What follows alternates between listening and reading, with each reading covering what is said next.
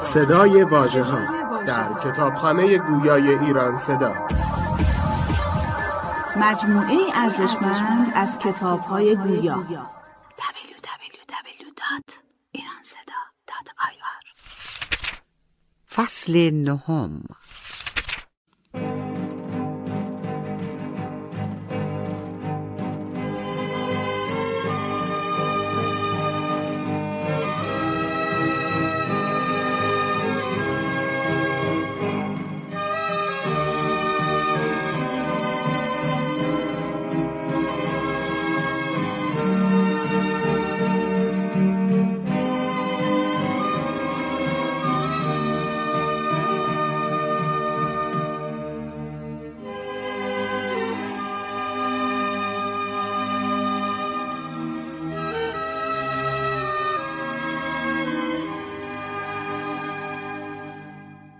و این از یک نامه اوست درود بر وی به عثمان ابن حنیف انصاری که کارگزار امام در بصره بود و خبر رسیده بود که وی به یک مهمانی از اهل بصره دعوت شده و به آن رفته است.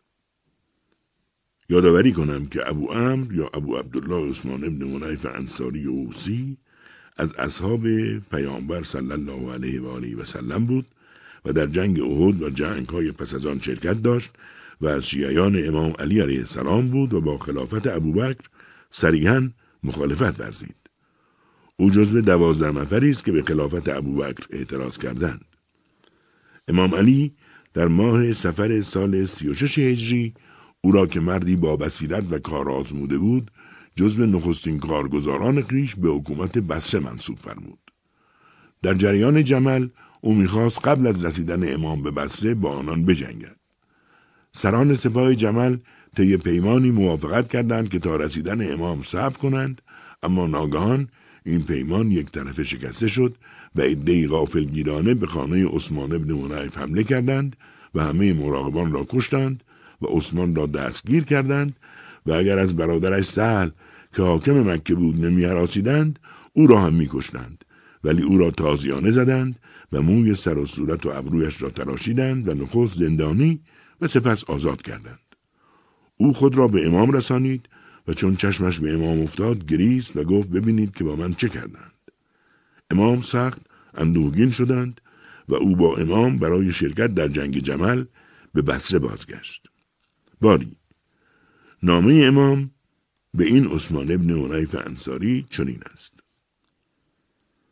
اما بعد ای پسر عنیف با خبر شدم که مردی از جوانان اهل بسره تو را به ولیمه ای دعوت کرده است و تو با آن شتافته و غذاهای خوشایند رنگارنگ برایت آوردند و کاسه های بزرگ نزدت نهادند.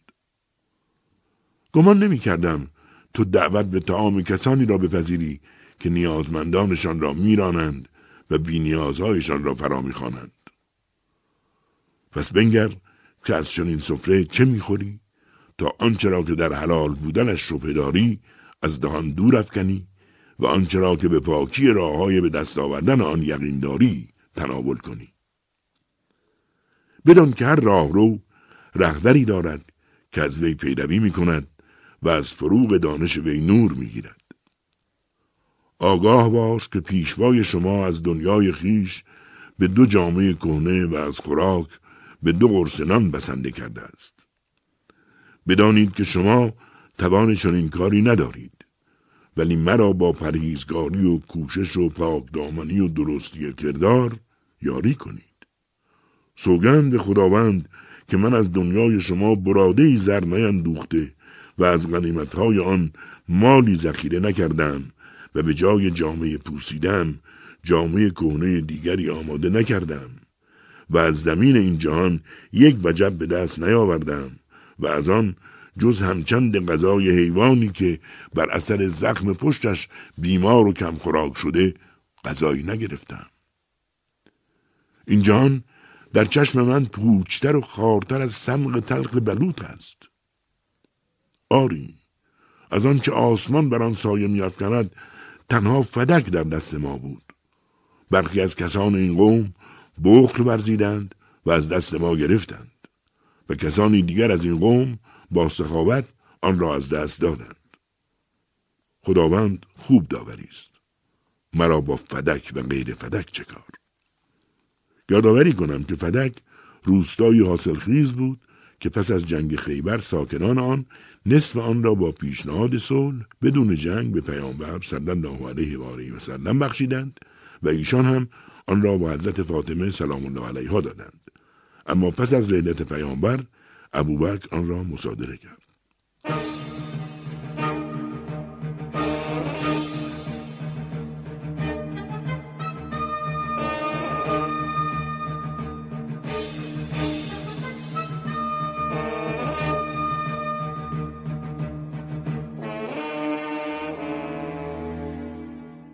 امام علی علیه السلام در ادامه نامه خود به عثمان ابن حنیف انصاری فرموده است جای آدمی فردا گوری است که نشانهایش در تاریکی آن از میان می رود و اخبار آن پنهان می گردد و چاله است که گرچه فراخش سازند یا دستهای گورکن آن را فراخ کند سنگ و کلوخ آن را تنگ می کند و خاک انباشته رخنهایش را می بندد.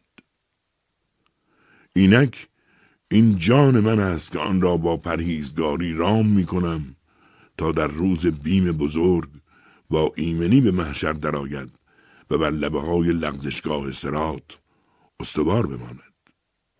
من اگر می‌خواستم می توانستم به صاف و خالص اصل و مغز گندم و جامعه های حریر راه برم.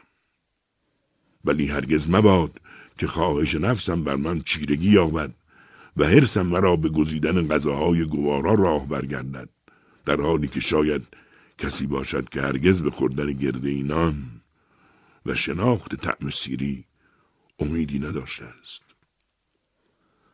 و من شب را با شکم سیر به سر برم در حالی که پیرامونم شکمهای گرسنه و جگرهای تشنه هستند. و یا چنان که شاعری گفته است همین درد بس که شب با پرخوری به سر بری با آنکه پیرامونت شکمهای گرسنه و جگرهایی است که دسترسی به پوست را آرزو می کنند. یادآوری کنم که منظور امام از پوست چرمی است که با پوست ساخته می شود و مردم آن زمان در خشکسالی آن را برشته می کردند و می خوردند. باری امام در ادامه نامه آوردند آیا می توانم بشنوم که بگویند این مرد امیر مؤمنان است ولی در ناگواری های روزگار شریکشان یا در خشونت های زندگی سرمشقشان نیست؟ من آفریده نشدم که خوردن غذاهای خوشگوار سرگرمم کند چون چهار پایی بسته در آغل که امتش تنها خوردن علف است یا چهار پایی رها که کارش چریدن و جمع آوردن هر چیز با پوزه خود است و شکم را از علف می انبارد و از خوابی که برایش از فر بکردن دیدند غافل است. نیز مرا نیافریدند که به خود وانهاده شوم و بیهوده رهایم کنند و یا چون چطوری بند گسیخته ریسمان گمراهی را با خود هر سو بکشانم یا در وادی حیرت بیراه روی کنم. گویی سخنگوی شما را می نگرم که می‌گوید اگر خوراک پسر ابو طالب همین است که بیرمقلی او را در پیکار با هم نبردان و در مبارزه با دلیران از پای در می آورد. ولی بدانید که چوب درخت بیابانی محکمتر است در حالی که گیاهان مراتع سرسبز پوستی نازکتر دارند. ولی گیاهانی که تنها از باران سیراب می شوند هم آتش افروزترند و هم دیرتر خاموش می شوند. من با پیامبر خدا چون فروغی برگرفته از فروغی دیگرم و چون ساعدی از یک بازویم. به خدا سوگند اگر همه عرب با پشتیبانی هم به جنگ با من برخیزند هرگز به آنان پشت نخواهم کرد. و اگر فرصتها دست دهند و برگردن کشان چیره شوم به جنگ اهل شام می شتابم و می کوشم که زمین را از این شخص واژگون و این کالبد وارون معاویه پاک گردانم تا این کلوخ پاره از میان یک خرمندانه درو شده بیرون نرود.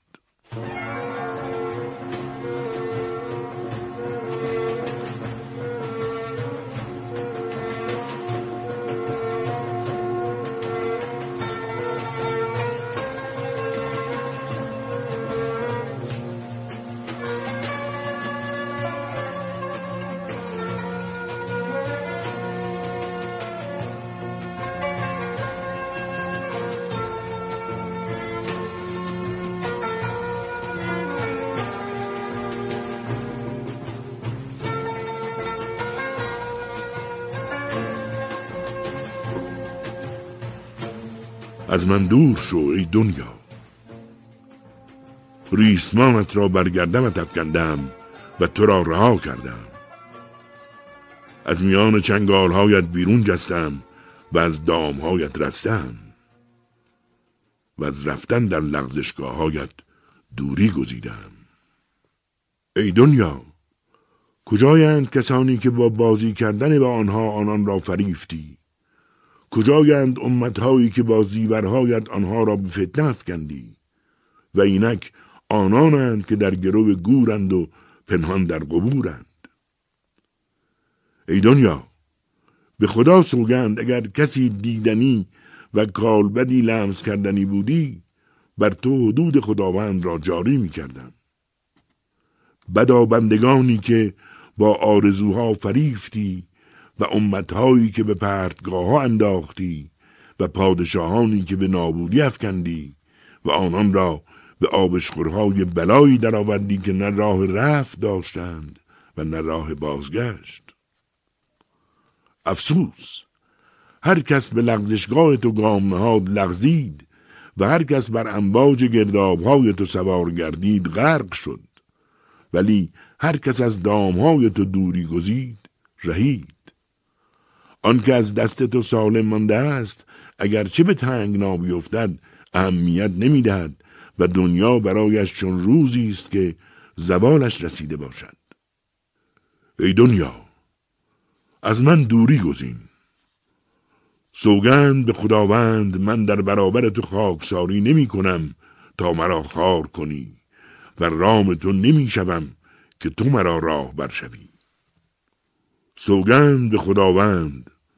سوگندی که تنها خواسته خداوند را از آن جدا می کنم نفس خود را چنان به سختی افکنم که چون قرص نانی برای تعام به او دهم شاد گردد و برای نانخورش به نمک بسنده کند و کاسه چشمم را وامی نهم چون چشمه آبی که آبش خشک شده باشد و اشکهایش ریخته باشد. آیا چنان که شکم حیوان رها شده در صحرا از گیاه پر می شود و به پهلو می خوابد و گوسفند در آغل از علف سیر می گردد و می آرامد علی هم از توشه خود بخورد و بیاساید اگر این طور است چشمش روشن که پس از سالهای دراز از چارپای رها شده و حیوان چرنده پیروی می کند.